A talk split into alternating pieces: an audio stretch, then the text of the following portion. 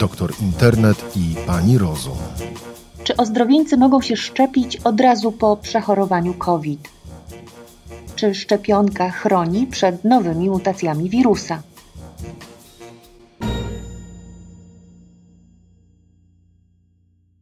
Wkraczamy w okres szczepień populacyjnych, coraz więcej osób będzie się szczepić, ale coraz więcej osób ma też za sobą przechorowanie koronawirusa.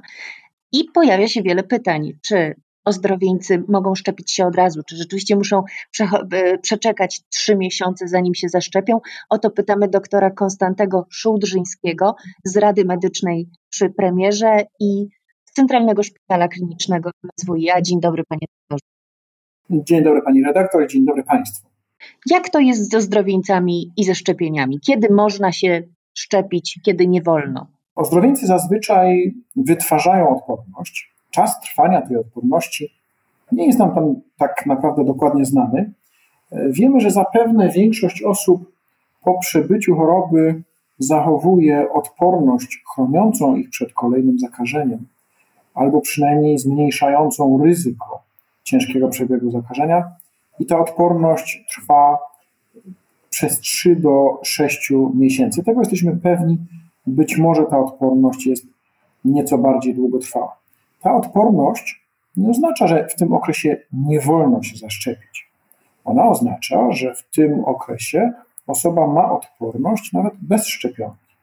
I teraz w okresie, kiedy szczepionki były mniej dostępne, bo po prostu ich było mało, wprowadzono taką zasadę, która pozwalała na przesunięcie ozdrowieńców w czasie, po to, żeby te szczepionki podać osobom zupełnie bez jakiejkolwiek odporności, które nie były ani szczepione, ani nie przebyły zakażenia. Nie oznacza to oczywiście, że osób, które są ozdrowieńcami, w tym okresie zaszczepić nie wolno, albo że ewentualne szczepienie byłoby związane z jakimś dodatkowym ryzykiem.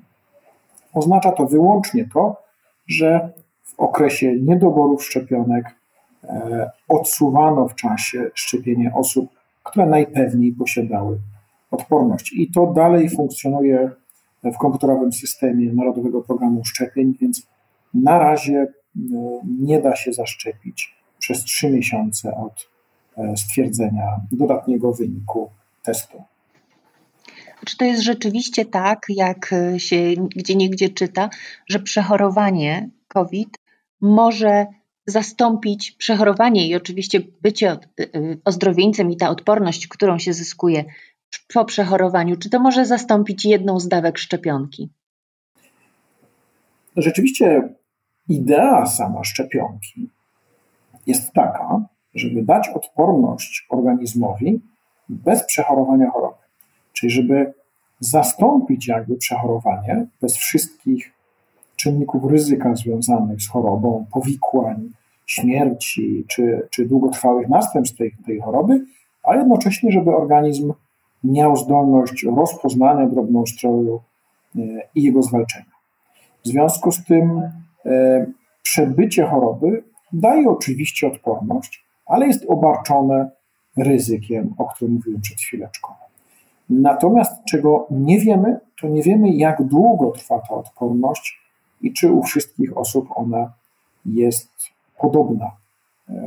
Wiemy natomiast mniej więcej, jaka jest odporność po szczepionce. Ta odporność jest zdecydowanie e, silniejsza niż przebycie choroby. Dlaczego tak się dzieje? Ponieważ ten wirus, z którym mamy do czynienia, koronawirus, on ma pewne skłonności do osłabiania naszego e, układu odpornościowego. I stąd część osób nie wytwarza pełnej odporności, a szczególnie te osoby, u których przebieg kliniczny zakażenia był bezobjawowy albo te objawy były niewielkie, nie nabywają trwałej odporności. Natomiast u tych osób, które w przebiegu choroby nabyły odporność, wydaje się, że wystarczy zupełnie jedna dawka szczepionki, która utrwali tę odporność i ją wzmocni. Nie przewidzieli tego zupełnie producenci szczepionek i w takim dokumencie, który reguluje sposób zastosowania szczepionki, która pamiętajmy, to jest lekiem, w związku z tym jej zastosowanie jest regulowane prawem, e, te regulacje prawne nazywają się charakterystyką produktu leczniczego. I poza szczepionką Jansena, wszystkie pozostałe szczepionki w charakterystyce produktu leczniczego mają napisane, że mają być stosowane w dwóch dawkach. Dlatego zgodnie z prawem nie jesteśmy w stanie szczepić wyłącznie jedną dawką osób po przebytej infekcji, bo byłoby to niezgodne z dokumentami, wedle których te szczepionki zostały zarejestrowane. Stąd wzięła się koncepcja, że skoro osoby, które przebyły chorobę, najpewniej wymagałyby tylko jednej dawki, to można by je szczepić szczepionką Jansena, która e, w swojej charakterystyce produktu leczniczego ma wpisaną jedną dawkę niezbędną do uzyskania odporności. Czy zdarzyło się, że osoba zaszczepiona i to dwiema dawkami zachorowała? Czy miał Pan takiego pacjenta? Ja takiego pacjenta nie miałem, ale to oczywiście się zdarza, ponieważ szczepionki nie ma stuprocentowej skuteczności. Akurat szczepionki przeciwko koronawirusowi są jednymi z najskuteczniejszych szczepionek, jakie do tej pory stworzyła medycyna i ich skuteczność w badaniach rejestracyjnych dostarczonych przez producentów szczepionek wynosiła 90 czy 90 kilka procent, natomiast w badaniach na przykład w Wielkiej Brytanii czy w Izraelu to ta skuteczność wynosiła 99%. Ale zawsze ten jeden albo czasem kilka procent e, ryzyka, e, że organizm nie wytworzy odporności, to ryzyko pozostaje. Poza tym pamiętajmy, że zadaniem szczepionki pierwszoplanowym nie jest wyłącznie albo nie jest przede wszystkim ochrona zaszczepionego przed zakażeniem, ale jest ochrona przed ciężkim przebiegiem choroby i przed śmiercią. W związku z tym ważniejsze jest raczej to, że nie przebędziemy choroby ciężko, nie powinniśmy mieć długotrwałych następstw i nie powinniśmy umrzeć w przebiegu tej choroby, niż to, żebyśmy tej choroby nie złapali w ogóle. Jest Pan anestezjologiem, pracuje Pan e, i w Szpitalu Narodowym i prowadzi oddział intensywnej terapii w Szpitalu MSWiA. Czy zdarza się, że wśród tych naprawdę ciężkich przypadków są osoby już zaszczepione? To nam się w naszej historii nie zdarzyło, ale opisywane są takie przypadki. No, znowu jest to kwestia statystyki. Jeśli szczepionka jest e, skuteczna w 99%, no to istnieje ryzyko, że u jednej osoby na 100 zaszczepionych wystąpi choroba, albo u 10 na 1000, albo u 100 na 10 tysięcy i tak dalej. W związku z tym tego typu ryzyko oczywiście istnieje i ono nie jest dowodem nieskuteczności szczepionki, tylko jest dowodem na to, że ta skuteczność ma swoje granice. Wirus mutuje i za trzecią jego falę obarcza się mutację brytyjską, tudzież mutację brazylijską albo południowoafrykańską, a teraz mówi się o mutacji indyjskiej. I mam w związku z tym dwa pytania. Pierwsze jest takie, czy wiemy na pewno, że szczepionka, która jest dzisiaj podawana, te wszystkie preparaty dostępne, na pewno nas chronią przed tą mutacją indyjską i ewentualnymi kolejnymi. E, co jeśli nie? A drugie pytanie jest takie, czy y, w szpitalu samym było widać, że mutacja brytyjska się różni od tej pierwotnej? Odpowiadając na pierwsze pytanie, nie ma w tej chwili żadnych danych, które by wskazywały, że szczepionki nie są skuteczne przeciwko e, rozpoznanym i opisanym do tej pory wariantom koronawirusa. Rzeczywiście trzecia fala była związana z rozpowszechnieniem się w polskim społeczeństwie e, wariantu tak zwanego brytyjskiego, zwanego również wariantem Skent, który charakteryzuje się dużo większą zakaźnością i niestety też cięższym przebiegiem i większą śmiertelnością. E, I to widzieliśmy w naszych szpitalach. Oblężenie szpitali było e, ogromne i przyrastanie nowych przypadków było bardzo szybkie. Daliśmy sobie radę z tym za pomocą lockdownu, natomiast nie wyeliminujemy tego bez szczepionek. Stosunkowo niewiele wiemy na temat E, wariantu indyjskiego, ponieważ on ciągle nie jest dobrze opisany. Na razie nie ma danych, które wskazywałyby na to, żeby on był związany z jakąś szczególnie dużą śmiertelnością czy z niewrażliwością tego wirusa na e, szczepionki. Być może jest on związany, podobnie jak inne do tej pory opisane warianty, z nieco większą zakaźnością wirusa. E, wiemy, że niektóre warianty są wrażliwe na szczepionki, czyli układ odpornościowy po przyjęciu szczepionki tego wirusa eliminuje, ale z nieco mniejszą skutecznością.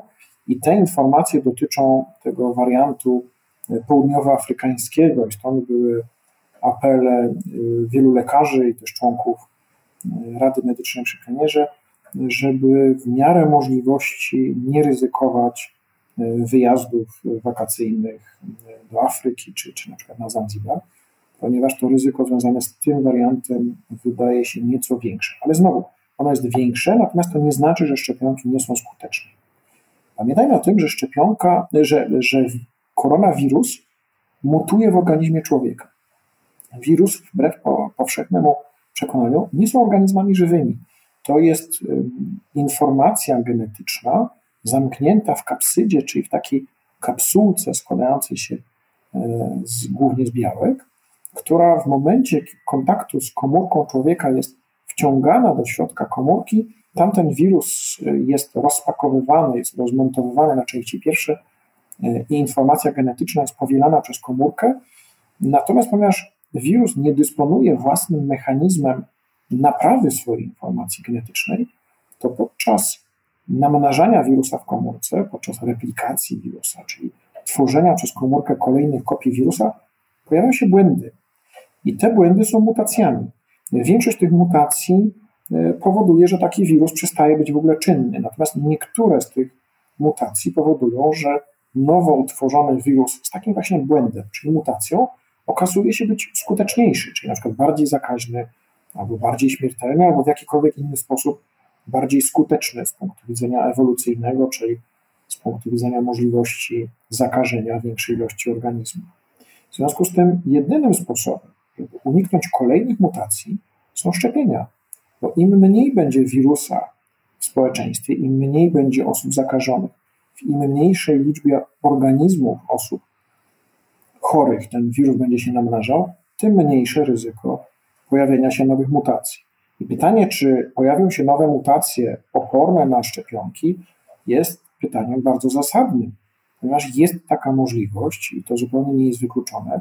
I to, że do tej pory nie mieliśmy do czynienia ze szczepem czy wariantem koronawirusa, który byłby całkowicie niewrażliwy na szczepionki, to wcale nie oznacza, że taki wariant się w przyszłości nie pojawi. Oczywiście, patrząc na to z punktu widzenia właśnie ewolucji, można sobie pomyśleć, że tak naprawdę dla wirusa dużo bardziej opłacalne jest być wirusem łagodniejszym. Bo z wirusem łagodnym nikt nie walczy ani szczepionkami, e, ani izolacją e, pacjentów zakażonych i on ma dużo większe możliwości szerzenia się, bo nikt na niego nie zwraca szczególnej uwagi. Z punktu widzenia ewolucyjnego nie jest celem wirusa, żeby pozabijać swoich nosicieli, tylko jego celem jest szerzenie się. W związku z tym, z tego punktu widzenia, wirus, na przykład przeziębienia, który też jest wywoływany przez koronawirusy, jest znacznie skuteczniejszy ewolucyjnie, ponieważ nikt z nim specjalnie nie walczy, to on ma wielkie możliwości szerzenia się i e, jest bardzo skuteczny, jak się okazuje, gnębiąc nas od pokoleń, ale jednocześnie nie stanowiąc istotnego ryzyka dla nas jako dla gatunku. Jak wyglądają teraz oddziały covidowe szpitalne, panie doktorze, ale też y, oddział, y, a, raczej cały szpital tymczasowy w Szpitalu Narodowym, tam pan nadzoruje oddział intensywnej terapii.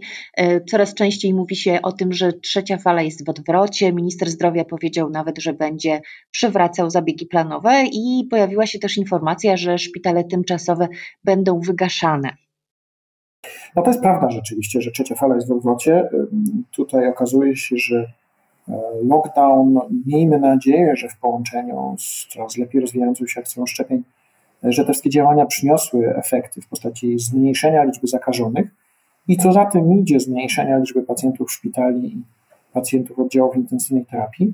I to widać bardzo wyraźnie i w szpitalu e, tymczasowym na Stadionie Narodowym, i na oddziałach szpitala stacjonarnego na Wołoskiej tych pacjentów jest wyraźnie coraz mniej, co nam daje trochę oddechu, ale też co bardzo ważne, daje możliwość przywrócenia funkcjonowania systemu opieki zdrowotnej dla wszystkich pozostałych pacjentów. I stąd te zapowiedzi e, ministra zdrowia o, o możliwości uruchomienia ponownie zabiegów planowych to jest taka oznaka powracającej normalności, no bo przecież ludzie nie, po, nie przestali chorować na wszystkie pozostałe choroby y, i trzeba ich leczyć. I zabiegów bardzo wiele można odwlekać w czasie, ale y, to odwlekanie y, pociąga za sobą poważne konsekwencje. W związku z tym, im szybciej wrócimy do normalnego funkcjonowania systemu opieki zdrowotnej, tym oczywiście jest lepiej. Pamiętajmy tylko o jednej rzeczy, że to luzowanie obostrzeń, z którym mieliśmy do czynienia, jest troszeczkę na wyrost. Myśmy się zdecydowali na to w momencie, kiedy zaszczepione przynajmniej jedną dawką mamy około 1 trzeciej społeczeństwa.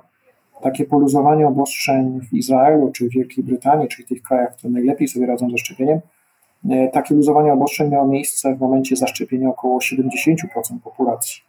W związku z tym luzujemy te, za, te obostrzenia, licząc na to, że ta mała liczba przypadków nie zamieni się w kolejną falę, i jednocześnie zdołamy umknąć przed wirusem, szczepiąc się powszechnie. Pojawiają się też głosy, że być może taki kształt szpitali tymczasowych nie był najlepszy, że być może właśnie trzeba było w nich umieszczać tych najciężej chorych i y, uwolnić pozostałe placówki ochrony zdrowia, pozwalając im działać tak jak przed pandemią, czyli e, wykonując zabiegi planowe. W mojej ocenie to jest zupełnie niemożliwe. Znaczy, oczywiście możemy sobie taki scenariusz wyobrazić, ale byłoby go bardzo trudno zrealizować z kilku przyczyn. Leczenie najciężej chorych pacjentów wymaga bardzo kosztownej, skomplikowanej infrastruktury, bardzo skomplikowanej aparatury i wsparcia wieloprofilowego zespołu. Stworzenie czegoś takiego od zera w szpitalach tymczasowych teoretycznie byłoby możliwe, ale byłoby bardzo skomplikowane.